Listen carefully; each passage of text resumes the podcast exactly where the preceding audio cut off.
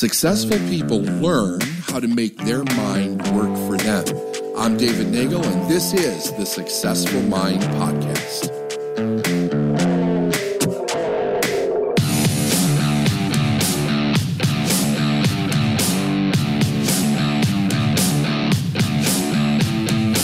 Hey, everybody, David Nagel here. Welcome to another episode of the Successful Mind Podcast. We are we're right at Christmas. Like it's it's a couple of days till Christmas, and um, uh, what a happy time of year, right? So, whether you celebrate the holidays or not, I wanted to kind of dedicate this uh, this podcast to a very specific idea that can allow us um, to really begin to find joy and happiness uh, in our life.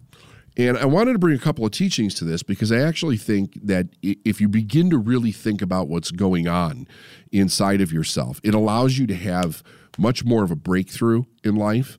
Um, because the natural state, I mean, there is this natural state of love and peace and joy that's in us, but very few people, I shouldn't say very few people, many people have a very difficult time actually getting uh, getting to it.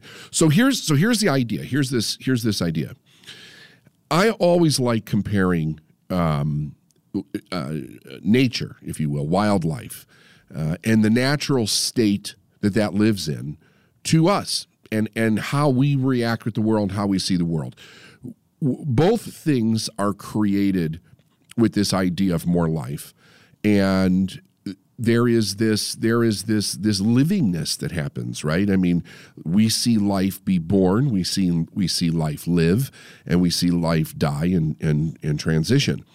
So when we're looking at nature we're looking at something that is for the most part uh, uninterrupted uh, by man.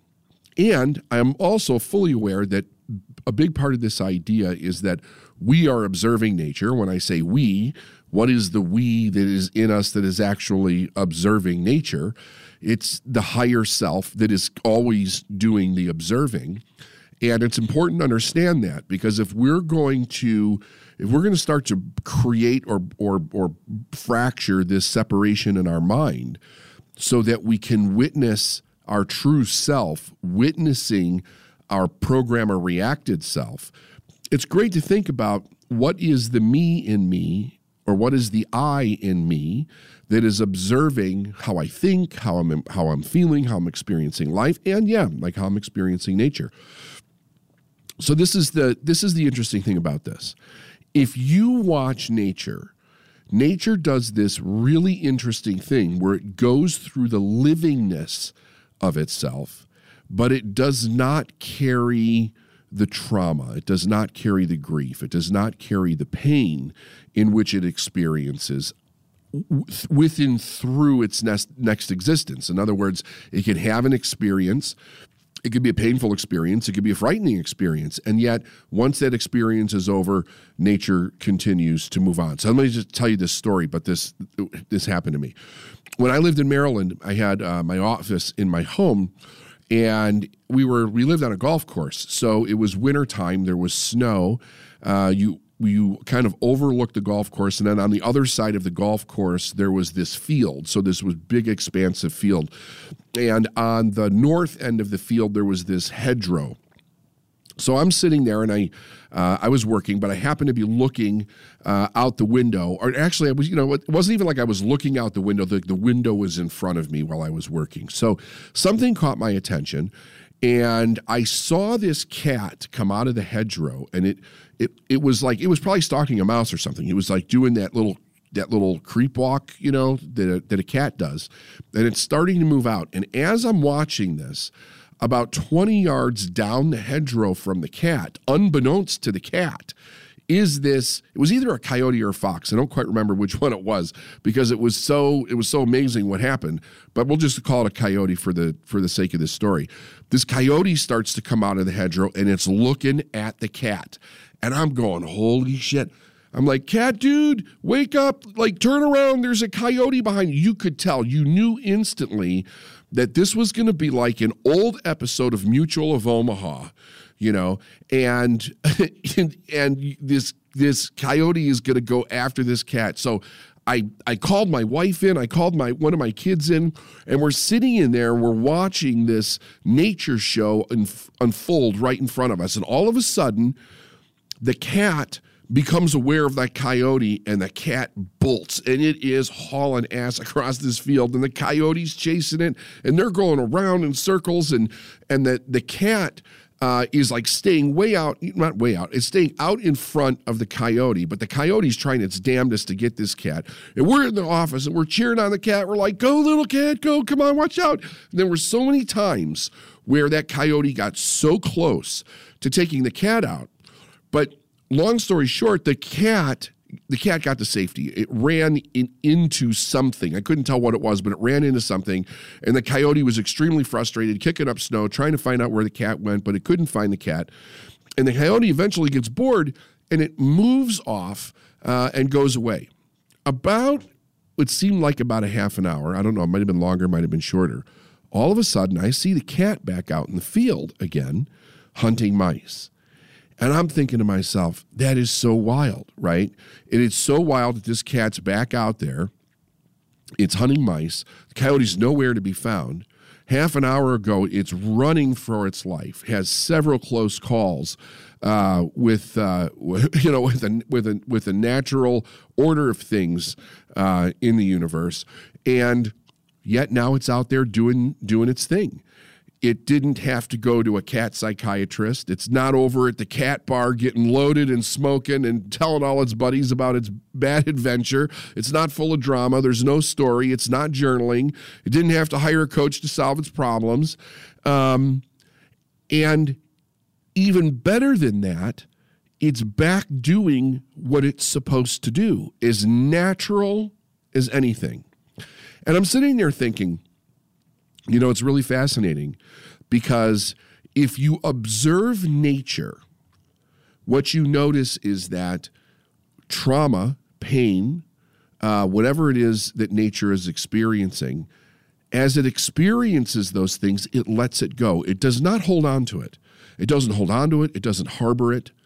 Um, I don't know. I don't think anybody knows if it actually remembers it uh, but it doesn't remember it. If it does, it does not remember it in a way where it then creates a story out of it and then retells the story to itself over and over again. So it becomes literally free of its experience and continues to move on. Yet, we also know that it learns from the experience. It gets better because of the experience. And of course, the way nature works is that nature weeds out the weak. So if it's actually weak uh, in that scenario, it, it, gets, it gets weeded out. Now, where else do we see this natural letting go of frustration, anger, fear, grief, sadness, this type of stuff? We see this with very little children. Very little children, before they've gotten too much programming from mom and dad, they will have something happen and throw a bloody tantrum right in the middle of the floor, or a bloody tantrum at the mall, or, or at the movie theater, or the restaurant, wherever they are if they have enough frustration or enough uh, series of things you know went wrong maybe their sister took something or their brother took something from them or whatever they'll lose it. And it will be a dramatic outpouring of this emotion. It doesn't matter who's there. It doesn't matter who's watching. It just goes out of their body. And when it's over they go back to doing what they were doing. There's no story there's no harboring the problem. It's a it's a complete release of the energy and they go back to doing the thing that they were doing before. So why is it then if we have this natural ability in us that seems to be in all of nature to release the pain, grief, trauma, anger, frustrations, so on and so forth out of us to, to be able to move forward healthy that we see most adults do not do this. In fact, most adults, what they do is they have experiences that are painful in some way. And instead of experiencing the pain, they stuff the pain back down inside of themselves so they don't have to experience it. And then, with the attempt to move forward with what they were doing, but it creates more problems and exacerbates the original problem that they were having. Here's, here's what's going on. What's interesting is that the human being, the, the core self, the higher self of us, it wants to let this go. It wants to let those experiences go. It wants to release them. It does not want to remember them and hold on to them and harbor them. But as a child begins to grow up, it begins to learn something very unique that we don't see in nature. And that is we get the discipline and the correction from our parents that it's not okay to throw that tantrum. It's not okay to express what it is that we're feeling. And very often, shame and guilt are actually used in the discipline of those activities. So, so what then happens is that the child begins to associate in its mind and its emotional pattern pain to releasing the pain. And once they begin to associate pain to releasing the pain, then the child doesn't want to release the pain anymore. So, as we start to move through the natural order of things in the human beings world, we go from, you know, the kid playing at home, the kid gets frustrated, is able to release it. But then, is that we have to prepare that child to go to school, or it starts to become inconvenient when that child throws a tantrum in the middle of the mall. I think we've all seen that uh, from time to time. Not only have I seen it, I've experienced it with my children it starts to become inconvenient and in many cases bear, embarrassing for the for the parent and they begin to make that child wrong for the natural way that we're designed to release that energy from ourselves because it's after the release of that energy that we're calm we're peaceful and generally we're happy again but when the parent makes the child wrong for doing that when the when the parent is not only making the child wrong, but literally attaching shame and guilt into the child for actually expressing that to begin with. We end up with this scenario with this child moving through life, and then now it's experiencing all the other places where it cannot be free and express itself whenever it does feel frustrated. Now, supposedly, we're supposed to be learning coping mechanisms uh, for this in our life. And coping mechanisms in, in my experience, for most people, don't really work very well because they're not coming from a place of truth. They're coming from a place of teaching a person how to compartmentalize um, frustrated emotions, hurt emotions, painful emotions, so that they can continue on with life. When the child goes to school, it can't throw a tantrum in school. It learns that really quick. If it's going to church or it's getting a religious education, it can't do that there. It learns that really quick. It certainly can't do it when it's with its peer group. Uh, when the child starts to become a teenager, it's very inappropriate for a teenager to do that. When a child becomes a young adult and an adult and begins to go into the workforce, they can't throw a tantrum in the middle of the office. Uh, they can't kick and scream. They can't release those things when they get unbelievably frustrated or angry. They have to continue on, do the job. They're expected to be able to move through that and we call that emotionally healthy. What happens? It's all being bottled up. So it becomes one story after another story after another story after another story. Here's a metaphor for this, right? If you want to get a visual of what this looks like, imagine if you had a meal, say you say your breakfast meal. You had a breakfast meal, you took the dirty dishes, you put them in the sink. You have a lunch meal, you take the dirty dishes and put them in the sink. Every time you go to have another meal, you don't clean the dishes that are in the sink and reuse those. You take new dishes out of the cupboard and you use those. And when they're done, you just keep stacking them. Well, after a couple of days, you're going to have a mountain of dirty dishes in the sink. And there's no ignoring that. It starts to stink, it starts to rot. Uh, it's horrible to look at. But the idea is that instead of dealing with those dirty dishes, we just keep piling on the next set and piling on the next set and piling on the next set. Many people are going through life with years of literally one hurt, one grief, one angry moment after another, after another, after another, one frustration after another, after another, being piled on top of them inside of ourselves and pushing them down. The anger, the frustration that we experience, it very often wants to come up from the inside and express itself out into our life. But we don't want to experience it. We don't want to feel it. Human beings do this crazy thing where they do not want to feel the bad emotions. So they do anything to stop feeling those emotions. They may eat too much, drink too much, drug too much. Um, they'll escape in all different kinds of ways. We go, will go through, un- I mean, huge industries have been created with the idea of having people live so they don't have to experience negative emotions. We call that escapism. It's not the natural way that it's supposed to be. So we have this issue where instead of allowing ourselves to feel, allowing ourselves to understand what's actually happening in ourselves, we suppress it. We want to keep pushing it down, pushing it down, pushing it down. Then anything that we push down, anything that we keep suppressing inside of ourselves, it starts to come out in other directions. You know, it'll come out at work, or it'll come out with a spouse, or it'll come out, you'll project it onto your children. Um, you see this with road rage. Like people do this with road rage. Road rage. Somebody cuts them off. Somebody does something, whether it's on purpose or accident. The person in the car flies off the handle, completely loses it. They're cutting people off. They're chasing cars. They're riding somebody's bumper. They're flipping them off. They're screaming at them through the window. I mean, in all the years that I've been driving, I've seen some horrific, horrific cases uh, of road rage um, ones that are just truly frightening, just really, truly frightening.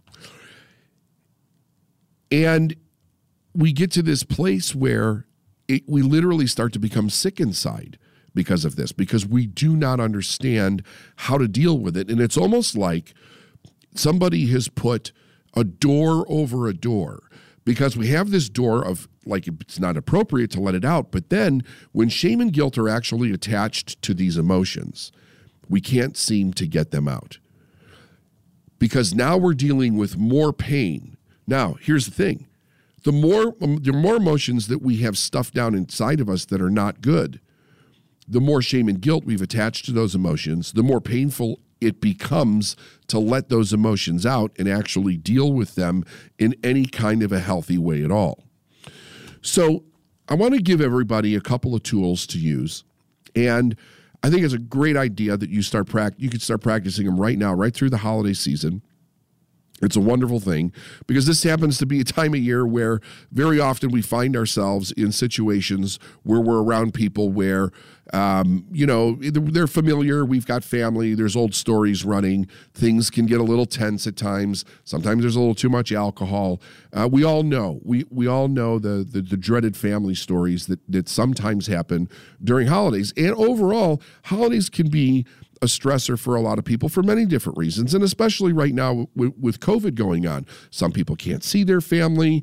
Um, some people are stuck with their family. They can't because they're all in the same house. There's no place to go. People can't get away from each other. It's a really good idea to to to start to use some of the tools that I'm going to give you today to be able to deal with these things, but more importantly, to be able to really get to know yourself better so that you can kind of reprogram yourself and reframe yourself to move through life without these kinds of frustrations. When I, before I learned any of this, I'll never forget when I was back working on a dock driving a forklift uh, in the in the late 80s, early 90s. The I would go to work and get in trouble for something, and I would scream at the boss, like top of my lungs, scream four letter words, never take responsibility for anything, blame everybody else. My response to dealing with the frustration was to fight back, not to express my frustration in my own healthy way, but to project it onto other people as actually them being the problem. And when I first started to learn uh, this idea, I did not realize that the real reason something would make me angry or upset was because of the meaning that I was attaching to it was a meaning of anger or a meaning of hurt or a meaning of shame or a meaning of guilt. I was giving things some kind of meaning that represented pain to me. It didn't represent love, peace, freedom, kindness, joy. It didn't represent anything like that. And I remember hearing somewhere along the line, in like one of the first cassette tapes I listened to, or um, maybe it was a book that I read, some concepts of this idea that human beings give meaning to everything. And I was thinking to myself, how can anything possibly have a different meaning? Like, how can that possibly be? This means this. This means this. This is a pen. I can't give this pen a different fucking meaning. It's a fucking pen, right? And I was indignant about the idea that the meanings that I had given things in life that they were absolute. It made no sense to me that anything could have a, a, a different meaning. What I now know that I didn't know then was that in that moment, there was no separation in my mind between me as my higher self and me as this wounded young man who never learned uh, anything different in their life except how to react to life. So What's important to know about this is that there's some things that you can do where you can actually start to see this. So if you think to yourself, when I'm noticing myself going through something, who's doing the noticing? What part of me is actually noticing the fact that I'm going through something, right? If I notice that I'm angry, right? Not just angry, but I notice that I'm angry. If I notice that I'm sad, here's another way of looking at it. If you ever have a dream, you wake up in the morning and you tell somebody, I had a dream. Well, who had the dream? Who had the dream and who was actually looking at the dream, right? Because are you telling the dream from the person who was in the dream, or are you telling about the dream from the person who was observing you in the dream? There's that observer. And that's the part of us that is our higher consciousness and not just the flesh and bone and thought evolved being that we are. There's another side to us. And when you understand that that side's there and you start to recognize it and see it, you're like, oh, there there's some understanding that comes with that because I literally can observe myself doing things. Even if I can't stop myself from doing it, even if I don't know why I'm doing it, I can still observe myself doing it. And in the observation of that, what I may not be conscious of at first, but totally exists, is the ability to make a different choice. It allows me to do something that's absolutely remarkable, and that is I can detach or separate from what's happening in my life at that moment and I can let it happen. So, one of the first skill sets that I learned was the ability to be able to separate or detach. And that meant that meant basically this: take um, something that's happening in your life that you don't like, right? Something in, during your day, it, it happens, you don't like it. Observe yourself not liking it first, and then say something like this Isn't this interesting? What that does is it allows you to focus more on the fact that you're the observer and not bring judgment to what's happening. But you have to be consciously do that. Don't judge what's happening, allow it to happen. When you go into judgment, what's generally happening in that moment is the fear side of yourself is trying to take over, and it's thinking about why it needs to stop what's happening from happening. Also, there's the shame and guilt side that takes over that says you shouldn't feel good about what it is that you're experiencing right now. When you step back and you say, Isn't this interesting? and you just watch whatever happened play out, you can allow the natural order of things to play out in front of you. And then when that's over, the cool thing is, is that you literally can step back and you can evaluate what happened. You can look at it with, with a completely different level of consciousness you can ask yourself, what does this need right now? And then you can determine what action, if any, needs to be taken. The great thing about this, though, is that you're seeing something that you've never seen before. When I get when I get like I'm totally I'm angry and I'm pissed off and damn it this is not supposed to happen and I get in that place I feel out of control I'm afraid of something. I may not know what it is. And what I want is I want this to stop. I want, if, if I'm interacting with another individual and they're pissing me off, I want them to stop, right? All, everything in my being wants it to stop because I'm afraid to experience it just as it is. And the reason that I'm afraid to experience it is because I've lost the connection with myself that has the natural ability to do so. Like once you start doing this, you're going to find that this is actually so easy, it'll blow your mind and it totally changes your experience of life. It brings you so many more options about what you can do, the choices that you make, and it, it elevates the quality of your life. Imagine if you were in a room with family and friends and they weren't getting along. Maybe it was a Christmas dinner or some holiday celebration. Maybe somebody had too much to drink. Maybe it was one of those things where an uncle hit on a cousin or somebody else's wife, or somebody made a rude comment at dinner, and everything's uncomfortable, and you start to see people get tense and afraid and angry, and somebody's snapping at one person, one other person snapping at another. Or you're having an experience where somebody is maybe verbally or emotionally attacking you, berating you, or, or not treating you well, and you want to defend yourself or you want to get out of there if you practice stepping back and going, Interest, isn't this interesting? You not only become the observer of yourself, you become the observer of what's happening with everybody else. And it allows you to experience it in its in, in its fullness, in its entirety. After you do this a few times, there's something really magical about this that happens. What happens is it's almost like the higher side of yourself that knows the truth realizes that the majority of the time that something like this happens, nothing's going to happen. Like there was nothing really to be afraid of. Now, I'm not talking about if somebody's chasing you with a knife or you got a road rage idiot trying to cut you off on the on the road.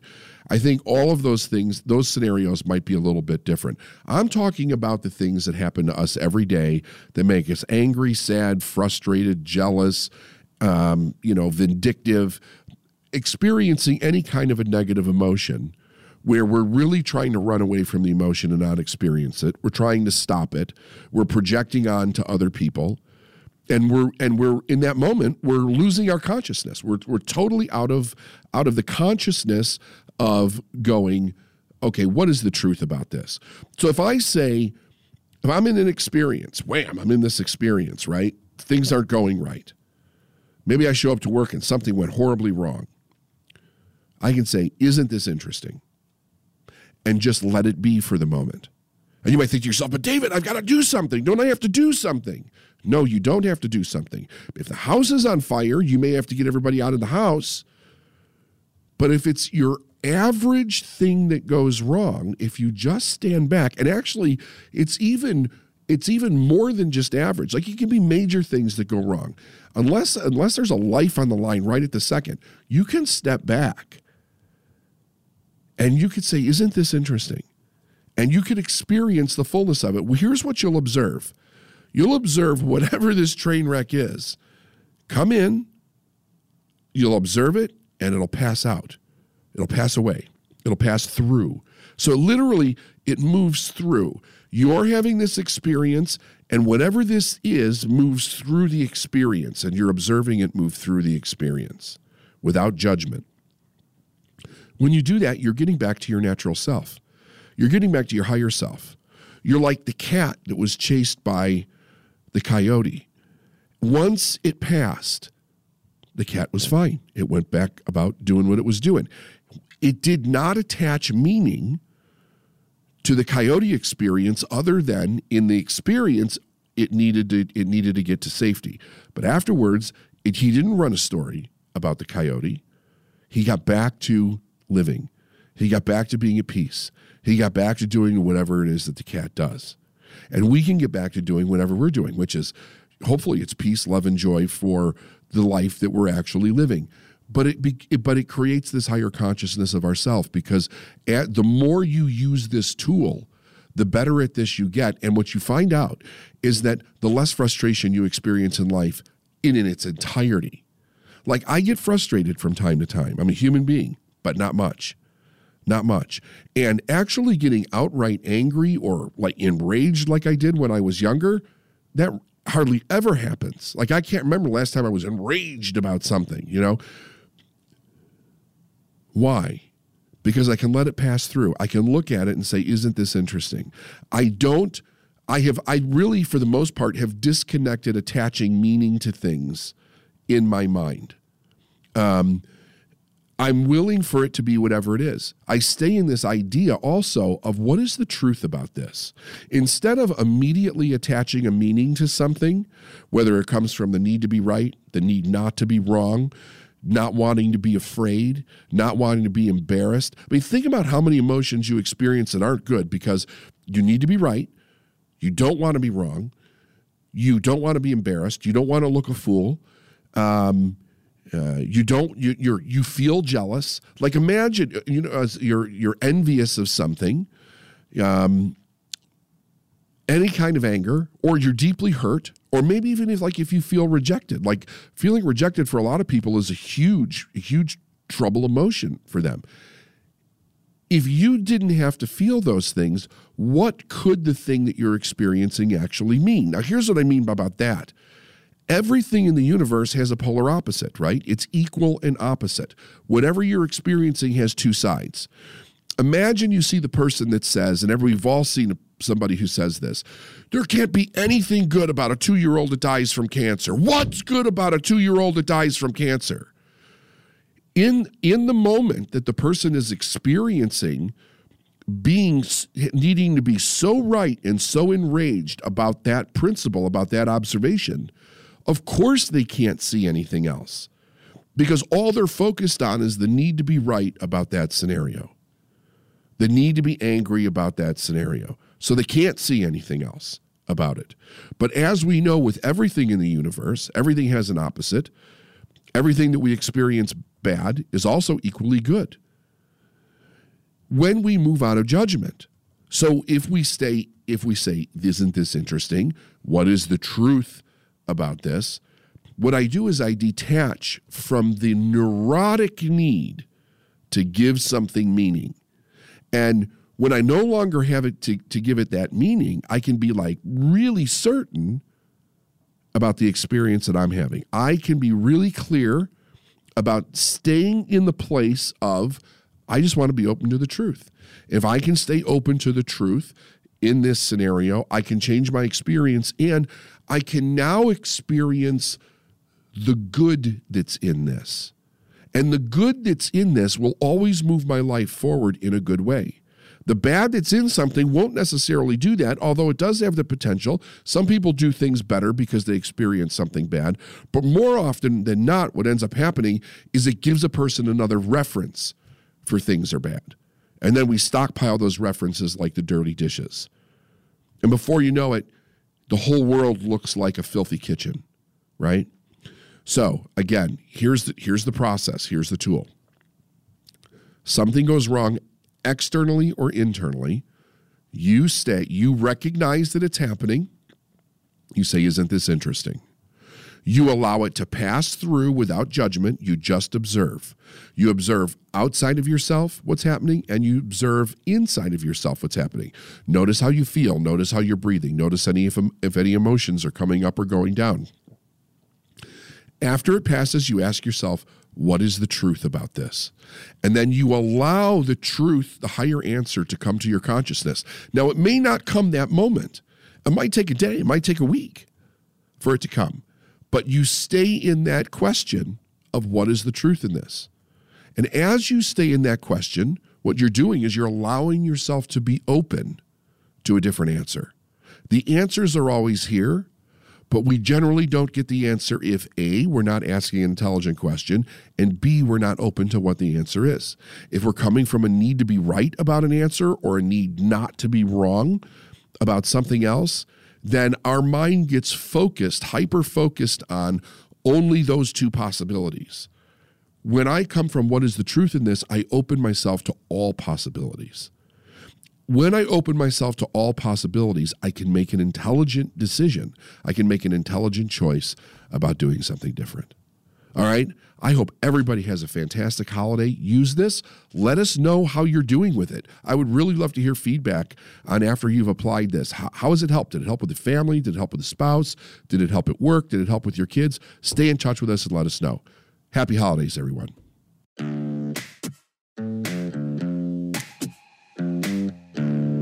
Thanks for listening to the Successful Mind podcast. And if you like what you heard and you want to know more, go to davidnagel.com forward slash free stuff.